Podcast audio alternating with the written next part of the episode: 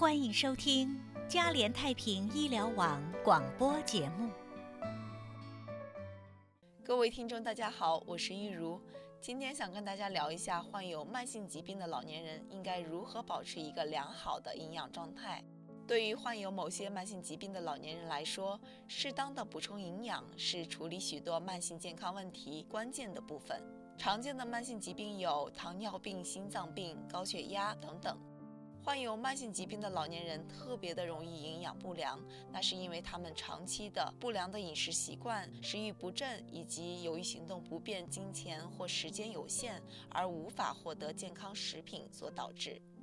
营养不良会增加老年人面临严重健康疾病的风险。对于患有慢性疾病的老年人来说，它可能会导致肌肉和其他组织损伤，从而使得手术和疾病更难恢复，使得伤口愈合变得更加困难，同时也增加了感染的风险和跌倒的风险，因此使得照顾自己变得更加困难。当这些事情发生时，可能导致老年人持续更长时间停留在医院。以下症状或许是老年人营养不良的警告信号，如胃口不好、咀嚼和吞咽困难、服用多种药物，或者是突然出现的体重减轻的症状。一旦发现，请及时提醒医疗保健相关人员。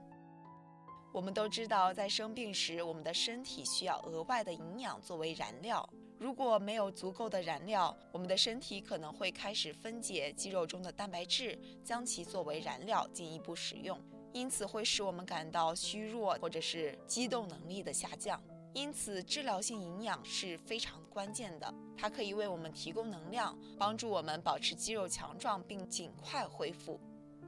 当我们发现营养不足时，我们的医生或注册营养师可能会建议我们单独的使用治疗性营养，或与其他医疗护理一起并合使用。治疗性营养的作用是确保我们能够保持健康，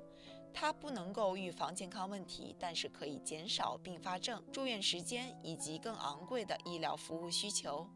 因此，保证良好的营养不仅对于老年人来说是非常关键的，对于普通大众来说，它还可以帮助我们避免和减少因为慢性病而入院的风险。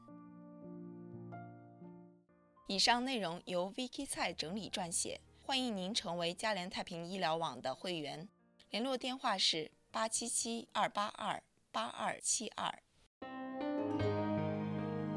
感谢收听嘉联太平医疗网广播节目，祝您有美好的一天。